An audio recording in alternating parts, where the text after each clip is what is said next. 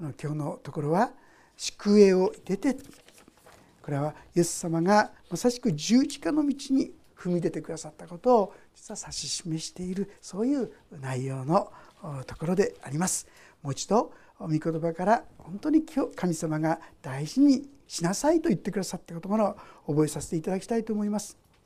前にもお話ししました通りヘブル書は大体12章までで全体の流れは終わってるんですね。13章はそこに付加する形ででもこのことはいつも心に覚えるようにということでいろんな事柄をですね記してくださったわけであります。前回は兄弟愛をいつも持っていなさい私がいつも目指すべきこととして兄弟愛神様から来る愛を持って本当に人と相対することそのことですね。教えていただいたわけであります。そしてそれに伴う歩み方というものが教えられたわけでありますが今日はもう一つのこと。今度は7節から読ませていただきますが神の御言葉をあなた方に話した指導者たちのことを思い出しなさい。彼らの生活の結末をよく見てその信仰に習いなさい。というところからですね学ばせていただきたいんですがこれはこのヘブル書が書かれたゆえんというのは離散したもう世界中に散ったユダヤ人クリスチャンですね。彼らがいつの間にか信仰からですねずれてしまいっていうんでしょうかね。神様から離れようとする人々にいやよくよく考えてごらんなさい。そのような誘惑に打ち勝てるようにと励ましの言葉として記してくださったわけでありますね。えー、あなた方のですね御言葉を語った人のことを思い出しなさい例えばですねここに出てくるステパノ使徒教伝に出てきたステパノことを覚えてらっしゃいますか？あるいは執事としてですね選ばれた人でしたけども彼らは本当に主のしもべとして歩んでいったわけです。ところがあまりにも真面目にこう言ったために捕まってしまって捕らえられて議会でですね殺されるそういう判決というんでしょうそれを下されようとする時に彼は「ああ主が見えるってね天を見つめ神の栄光と神の右に立っておられるイエスを見ながら見なさい。天が開けて人の子が神の右に立っておられるのが見えます。こんな告白をですねして本当に大しく彼は輝いて見えたって言いますよね。もう命を奪われようとする中で彼は大しく歩んだわけでありますしついにはですね石打ちの刑本当に何も悪いことしなくてもいろんなところで彼は結局殺されるわけですけどもその時にも何て言ったでしょうか。彼は言った言葉は「主よ。この罪を彼らに負わせないでください」これすごいですよね。皆さん私ちょっとですね殴られただけでもねすぐ頭にくるわけでしょ。もう全く濡れ衣を着せられてそして殺されようとしていてもなおこの罪を彼らに負わせないでください。これがステパノの祈りですよ。これはもうイエス様の祈りそっくりじゃないですか。イエス様が父を彼らを許しください。彼らは自分で何をしてるのかわからないのですと祈った祈りと本当にうり二つのような祈りじゃないですか。人は変わることができるんですよ。ステパノはもともとそういう素晴らしい人であったんですか？そうじゃありません。もともとは私たちと同じような自己中心な自分勝手なあるいは汚れた醜いそういう心を持った存在ですよ。でも彼がこのキリストのうちにあって生き続ける時に彼は変えられて本当にキリストの姿聖書の言葉では私がどの程度に成長していくべきかこれはキリストの満ち満ちた御岳にまで皆さん期待されてるの知ってますか？皆さんがキリストの満ち満ちた御岳にまでなっていくことが神の御心だしそう期待してくださってでもここにまさしくそういうふうに歩んだ人物がいるわけですよ。ああ本当にありうるんだなそういう存在を見上げな見上げなさいとこういうことですね。私たちの外なる人は滅びれど内なる人は日々新たなりって書いてありますよ私の肉体は衰えてきます。力も弱ってきます。でも聖書は内なる人はその魂はその心は日々新たなり新しく毎日毎日新しいものに変わっていくことができる成長していくことができる満ちたものになっていくことができる。これが正しい生き方なんですよ。ところがいつの間にかずれ込んでしまってそのような道ではない道に踏み込んでしまってる。だからそうじゃなくて本当にそのような道を歩んだ人のことを見上げなさいとこういうわけですよね。私がクリスチャンになってですね何年か経った時、まあ、聖書も一通り読んでですね教会に来ると看板があって看板見るとあ今日はこんなメッセージかななんて勝手にですね想像するそんな時に正直まして私の心はああ信仰なんてこんなもんかなっていうような失望感っていうかねそういうのがありましたね。正直言って全然分かってなかったんだなってことを今思うんですよね。神様の後ほど学びますけども恵みということがちっとも分かってなかったんだなこの恵みが分かっていく時に私たちは恵みから恵み栄光から栄光へと変えられていくんだと教えてくださっているんですよ。ああこの人がそうじゃないかあの人がそうじゃないか。パウロもですね私がやったことそんなことは本当にもう地理悪たに等しいものだ。すっごいことをやってるんですけども全く誇ろうとしない。そればかりか私はただこの一時に励んでいますとこう言ってますよ。皆さんこういう人のことを思い浮かべなさい。そしてあなたもそのように日々新しくなっていくことを目指すんですよと私たちを励ましてくださっているわけであります。さあそのためには何が必要でしょうか。8節イエス・キリストは昨日も今日もいつまでも同じです。ステパノの時代だけ神様が特別な働き方をしたんですか？そんなことありません。イエス様はステパノの時代も今も同じように働いてくださるんです。要は私たちがこの恵みの世界に生きてるかどうかってことですよね。日々新たにされ続けているのかまあこんなもんでいいわってかね。私もまあまあ前よりは良くなったわ。このぐらいでいいわ。そう大体もう信仰も平行線になりますよね。成長しなくなりますね。日々新たな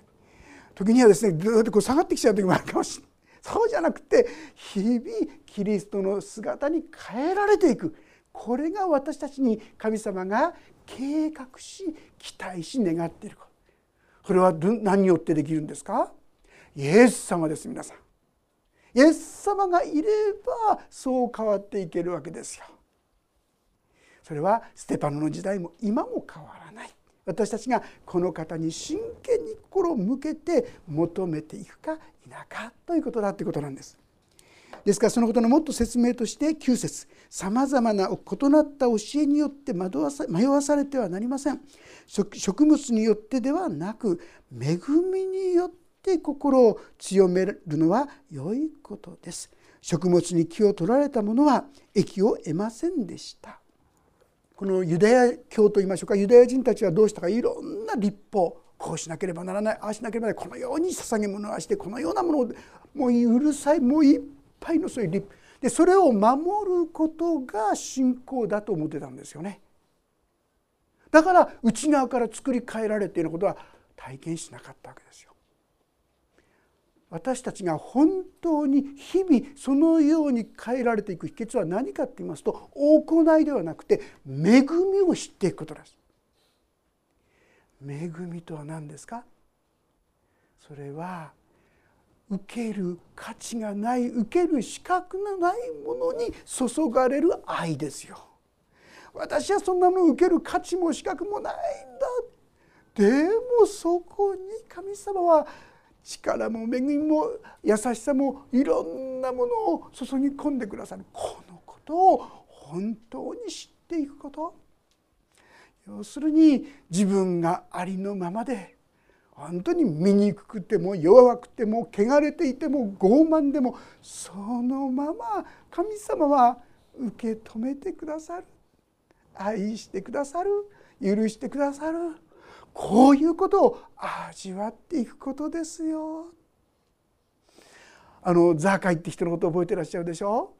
酒税人ザーカイですよ。彼の人生は金金金の人生だったわけですよ。金さえあれば。ところがこのザーカイがイエス様と出会ってイエス様とお話をしているうちに突然こんなことを言い始めたんですね。彼は。私は持っているものの半分を貧しい人たちに与えますって。皆さん金金金の人生の人ですよ。それが財産半分。どうですか？皆さん財産半分誰かにあげられる人いますか？金に凝り固まった人がなんでそんな気持ちになるんですか？おまけにですね騙し取ったものは4倍にして返すまで規定以上のですね変化騙し取ったものがたくさんあるわけですよ。4倍にして返すまで言うんですよ。そうしなさいってね一言も言われないですよ。自分からそうなっちゃったんですよ。イエス様が自分を責め立てられないでもういくら責められても仕方がないようなことがいっぱいあるのにそういうことを何一つ責め立てられないでそのまんま受け止めてくださってる。そのまんま自分のことを高価で尊いと思ってくださってるんだな。後に言いますよ。この人もアブラハムの子孫なんだから。ユダヤ人にとってはですね酒税に本当にそれは騙し取っていく人たちが多かった時代なのにその彼が変わってしまった。これが恵みの世界です。ねばならないの世界じゃないんです。イエス様があるがままにああ受け止めてくださったんだ。あるがままに許してくださったんだ。あるがままに私がその罰はもう受けたから安心しなさい何にも心配する必要ないよと言ってくださってるこれが恵みの世界ですよ。これによってああしなければならないこうしなければならないこうやってきちんとこうしてこうしてこうしてではそこではちっとも本当の意味での成熟や成長は実は見た目にはそういうふうに見えることがあったとしても本当には起きない。でもこんな私が愛されてこんな私が許されてこんな私が受け入れられてるってことを知る時に心が成長していくんですね。そしてキリストの御丈を目指せるものになっていくわけであります。そしてさらにこう言います。私たちには一つの祭壇があります。幕屋で仕える者たちにはこの祭壇から食べる権利がありません。動物の血は罪のための供え物として大祭司によって聖女の中にまで持っていかれますが体は宿営の外で焼かれるからです。ですからイエスもご自分の血によって民を聖なるものとするために門の外で苦しみを受けられました。さあここら辺になるのとなりますとですねヘブル書の難しさがもろに出てきますね。で何のこと言ってんのかなってこう思うかもしれません。まあ先ほど言いましたようにこれはヘブル人聖書の教えを知っている者にが中心にその人たちに語っている言葉ですからこの意味がある程度分かります。ユダヤにはですね食材の日というのがいます大食材の日って言いまして、まあ、罪を犯すことに彼らは許していただくために生贄というのを神に捧げてたそれで罪の許し清めというものを得ていたんですが大食材の日その日は年に一度ですけども特別なもう一度今まであったいろんな、ね、罪を完璧に許してもらうためにとその日にはですね特別なその食材の技をする。それはですね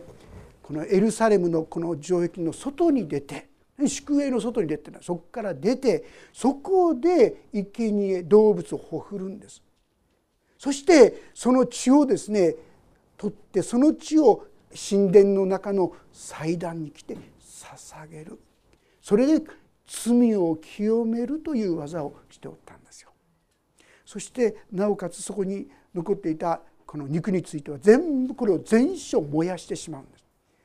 普通は祭司という人たちはそこでですね罪の普通の日の罪の受け入れとかそういったものはですね実はあの祭司たちがその肉を食べることができたんですがその日は食べられなかったんですよ。でここで言う一つの祭壇って何のことか。これはねイエス様の十字架のことを指していると思われます。すなわちいまだにこの生贄だなんだかんだってやっている人たちは本物の祭壇に預かれない。実はこれは何を意味しているかと言いますとイエス様がですからイエスもご自分の血によって民を聖なるものとするために門の外で苦しみを受けられたのです。要するに大祭司という人がさっき言った罪の大贖罪の日にやることのもっと完璧な形でイエス様は宿営エルサレムを出たところで十字架にかかってくださった。そして血を流してくださった。それは実は彼らは神殿に持ち込んだんですがその地はですね誠の聖女天にある完璧な聖女に入ってイエス様はそこで救いの御業をなさったということなんですよってことをここで教えているんですよ。で罪の生贄をちゃんと捧げてるのにまた別に食材の日のための生贄を捧げなきゃならないそんなんじゃない。もう二度とそこで食材生贄を下げる必要がない完璧な生贄としてイエス様は自らあの十字架の上にかかってくださったそれは宇宙大の誠の聖女誠の神殿に入ってそしてこの救いの宮崎清めの技を成し遂げてくださったというそういうことなんですよということを言っているんですね。私たちのイエス様の十字架はもう完全それ以上は何にも付け加える必要がないイエス様が十字架の上で言われた言葉、まあ、7つの言葉言ったんですがねいろいろ言いましたよね「父よ彼らを許しください」彼らは自分で何をしているのかわからないのです。ねどんな人がこんなこと言いますか人を許すために来たイエス様だからこそそんなことが言えたわけですよね。死ぬ間際でも彼らをお許しください。でも一番最後には言ったのは「全ては終わった」人の罪を清めるための全ての技はもう終わった人を救うための全ての技はもう終わった彼はそう宣言してそして我が霊を御手に委ねますと言ってそして亡くなっていった。あの十字架でもう救いの御業は完成したんですよ皆さん。だから今私たちは全て疲れた人重荷を負ってる人は私のところに来なさい私があなた方を休ませてあげますというようなこういう恵みの世界が広がったんですよ。もうイエス様が完璧にそこで救いの技をなさいましたからこんなに汚れていてこんなに自己中心でこんなに醜い心を持った私たちでも我が子よ愛する子よと言って無条件に私たちを抱きかかえてくださる神様の愛が私たちに届くようになったんですよ。でもあなた方は相変わらず生贄を下げてこういうふうにして足にしてそんなことをやってたらもうこの神様の恵みがなくなっちゃうでしょ？恵みじゃなくなっちゃうでしょ？そういう世界ではこの誠の聖女と言いましょうか？ここでいう一つの祭壇誠の祭壇にの技が本当にこう目減りしてしまうこういうと言っているわけであります。さあイエス様は神の子であったのに人々からのけ者にされて唾吐きかけられて「お前が神だったらここから降りてみろ。そしたら俺たちも救ってやるから」皆さん唾吐きかけられた経験ってありますか？ま実は私あるんですね。兄にですねピッてやられて。ものすごく悔しいですよ。こ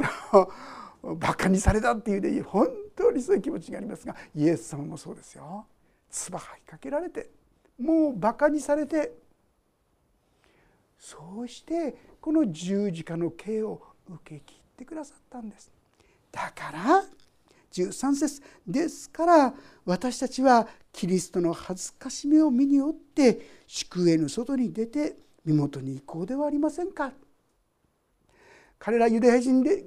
今日の中にいた彼らがクリスチャンになるってことは大変苦しいことですよ。いろいろ責め立てられる可能性。本当に攻撃される迫害される時には殺される。でもイエス様があなたのために死んでくださったそのことに立つ時に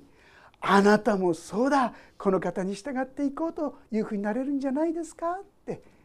こう教えてくださってるんですね。まあ、正直私もですね私のうちは仏教のいろんなものを割とちゃんとやってるうちでしたから私がクリスチャンになった時ちょっと大変でしたね。あるいは家族もすごく悲しんだりもうそんな涙流したりですねそんなふうにああ私は信じなければよかったんだろうかって正直私そんなふうにも思いましたよね。本当にあるかなしかの弱いそういうものでしたけどもしかし感謝なことはそんなものでしたけども少しずつ少しずつまあ、正直言って前回お話したでしょうかね私は信じるっていう時に多くの人が「神様こんな素晴らしかったです。ね」証しする中で私は結局そのような証しいうことをですね。誰にもできなかった。本当に中途半端なですね。そういう人間だったんですけどもしかし徐々に徐々に神様はそんなものも強めてくださってそうしてこうして神様のことを喜んでお伝えすることができるように変えていってくださった。皆さんこれ恵みなんですよ。私は人の目をすごく恐れる人間です。人の目をすごく気にする人でそして人を恐れる人なんけれどもこの神様の恵みが私のうちに力を与えてくださった時に徐々に徐々にですけどもそういったものよりももっと大きく強くなってきた。神様はこの恵みの世界に生きなさいと教えてくださっているんです。でそのためには何を知る必要があるでしょうか？次のところ14節。私たちはこの地上に永遠の都を持っているのではなくむしろ後に来ようとしている都を求めているのです。私たちは何を自分の人生のゴールにしてるかってことをもう一度改めて考えてごらんなさいってことですよ。この世でいわゆる出世することお金をたくさん持つこと名誉を得ること富を持つことじゃないでしょ？うあなたはこれから先永遠の栄光の中に入れられてそこでもう考えもできないような光の中に歩むことができる。そこにもう招かれている。いやそのためのあなたはもうすでに土台をいただいている。前回お話ししましたね。だからこのまがいものによって惑わされてそしてせっかくの素晴らしい宝をですね見失ってしまうことがないように注意しなさい。こういうことですよね。うちの子供がですねあるおもちゃがありました。で親として早く捨てたいんですけども子供にとっちゃですね それが宝物なんですよね。どうしても嫌だ。でもある時が来たらですねああれ捨てていいよって平気で言いましたね。成長してくるともっと豊かなものを知っていくと私たちは平気で小さいものはですね脇に置くことができるようになるんですね。必要なのはこの恵みをもっともっと知っていくことだということあなたがもうとことんまで愛されているとことんまで受け入れられているとことんまで許されているそしてあなたは高価で尊いと本当に言ってくださっているということを本当に味わいしていただきたいその時にあなたの内側からの本物の生きる力が出てくるんですよとこういうことです。さあ私たちがですねそういう生き方に進むために何が必要でしょうか次にこう書いてあります。ですから私たちはキリストを通して賛美の生贄すなわち皆をたたえる唇の果実を神に絶えず捧げようではありませんか。賛美しましょうということです。皆さんの生活の中にどれぐらい賛美がありますか？皆さんこれ大事ですよ。皆さんがですね賛美すればするほど皆さんは元気が出てきて喜びに満たされていくんですよ。私の知ってる方ある方がですね証洗礼受けるに証してたんですね、まあ、奥さんが最初にクリスチャンだったんです。すでに奥さんクリスチャンになってからですね突然うちに天使がやってきた。なんてですねそんな証を書くんですね。なぜか今まで暗かった奥さんがいつもなんか賛美をしてる。歌を歌っている。それはあたかも天使がやってきたようだって彼はそう書いてるんだよね。皆さん賛美することそれはもっと言うならイエス様の十字架のことを思い浮かべてください。こんな私でもいいんですか？こんな私をもう本当に愛してるっていうんですか？ありがとうございます。もし十字架を本当に受け取るなら感謝が賛美が出てくるじゃないですか。でも忘れちゃいますよねすぐにね。そしてまた愚痴やつぶやきがバーって出てくる。まあ思い出してください。あイエス様は十字架にかかってイエス様はこんな私をも愛してくださっている。あイエス様感謝します。感謝をいっぱいいっぱい生活の中にするようにしてこれ皆さんの信仰生活と言いましょうか霊的な生活と言いましょうか。これが引き上げられていく秘訣ですよ。ある一人の人がね会社でこのひどい言葉言われてとっても悲しくってですね。そしてこう涙しながらですね 自転車こいだそうです。でその時ですね一つの歌を思い出したんです。教科で歌ったらですね「主は今生きておられる」我がうちにおられる。もう最初は何でこと言われてあんなひどい人がいてだんだんだんだんもう悔しくて悔しくてしょうがなかったんだけどもだんだんでもイエス様がいてくださるんだって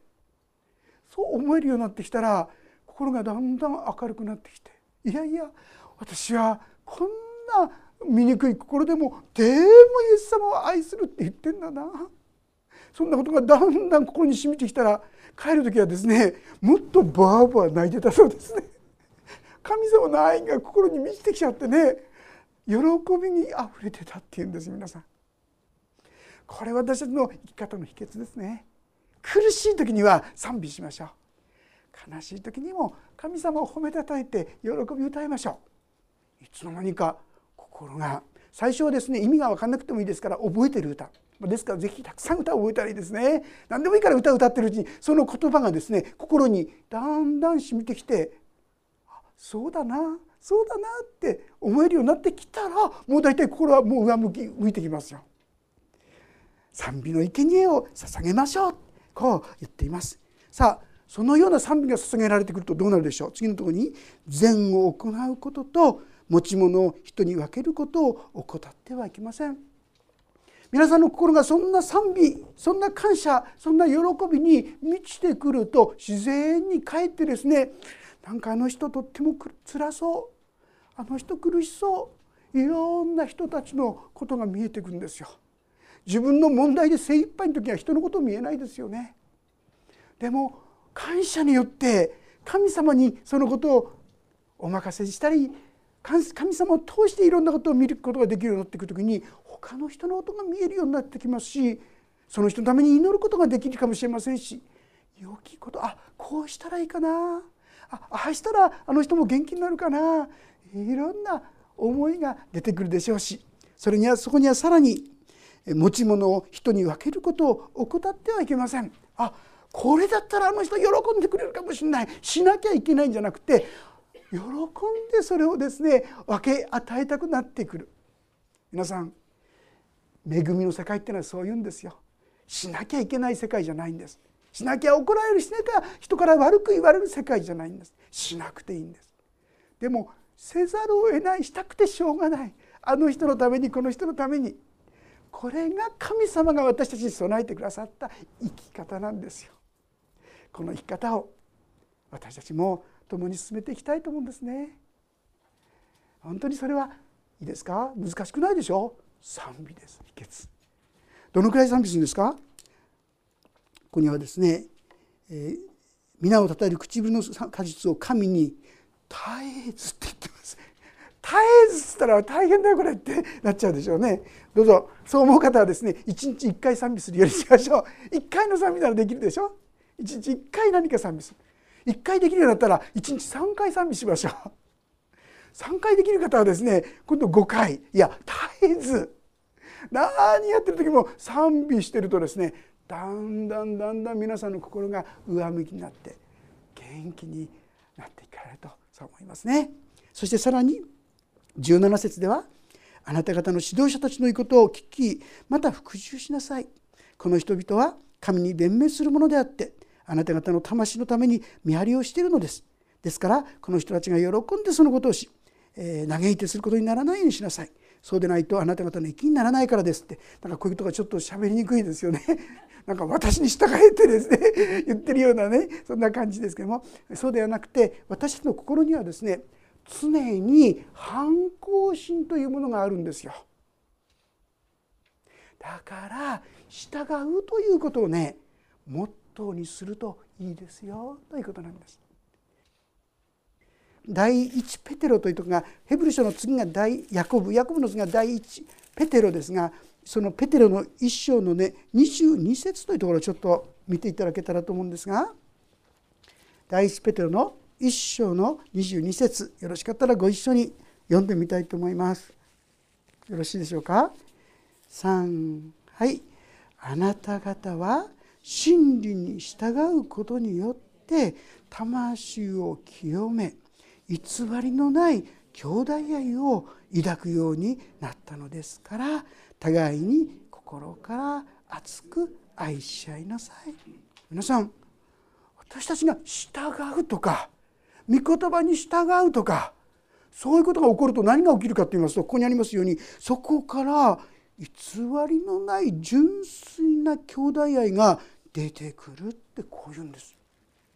皆さんも経験ありませんか？嫌だなって。でも神様ここで本当に許せっていうか許すのか。嫌だけじゃ許しますよ。なんて言った途端に心がポッとですね楽なんですよ。明るくなんですよ。あったかくなっていくんですよ。神の御言葉に従う。その時精霊が様が働いてくださって心を自由に明るく変えてってくださるんで内側から作り変えてってくださるんです皆さん。だから従うってことをしたらいいですよ。ってそういうことですね。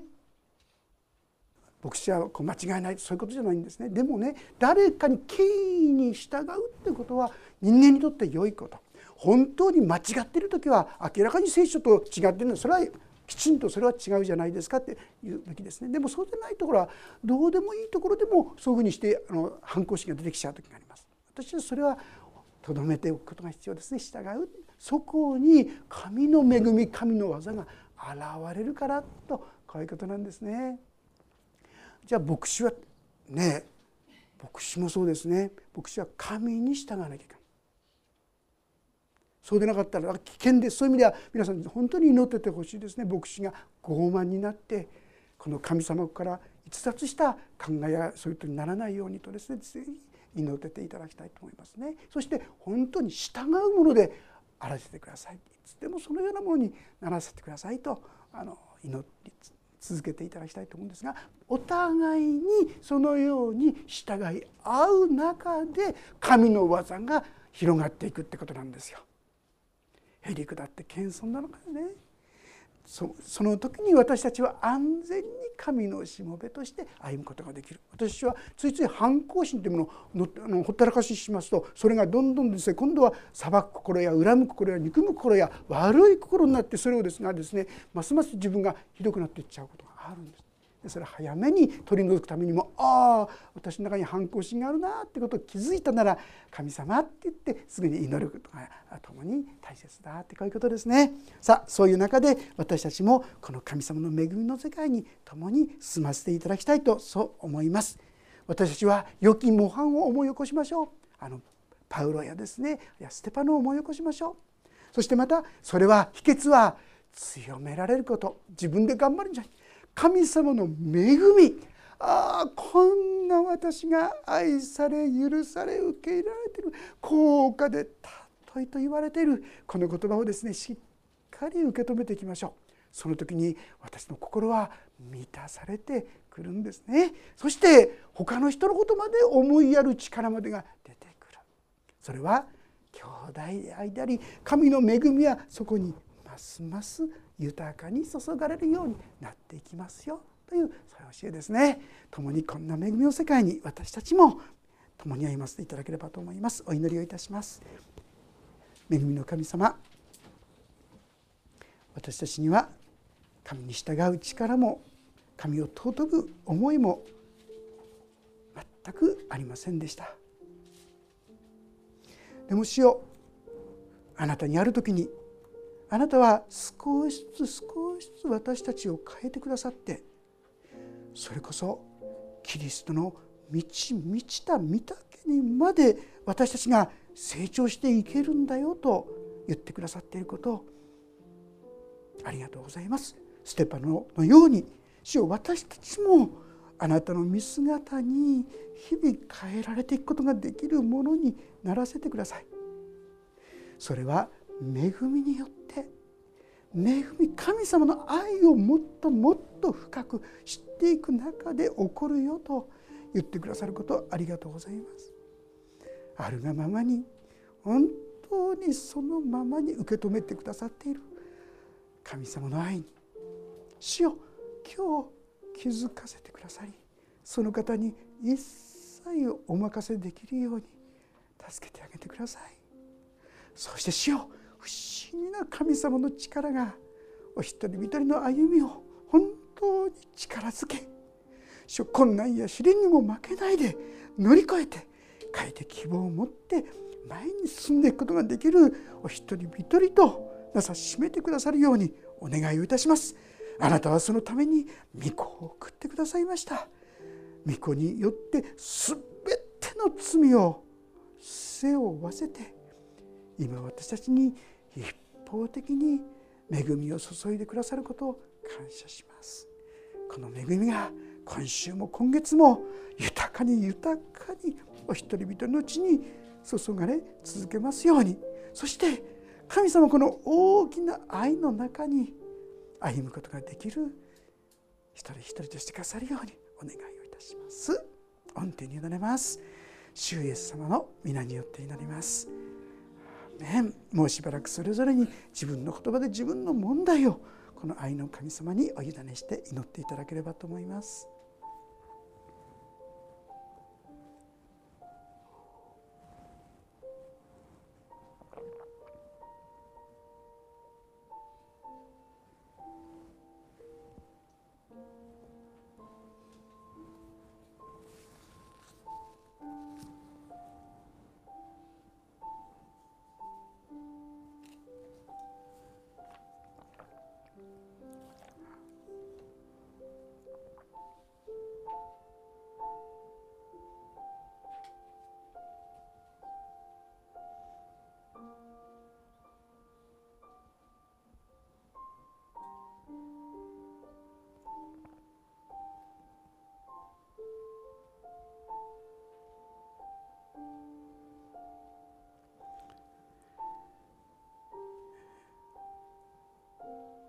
ス・キリストの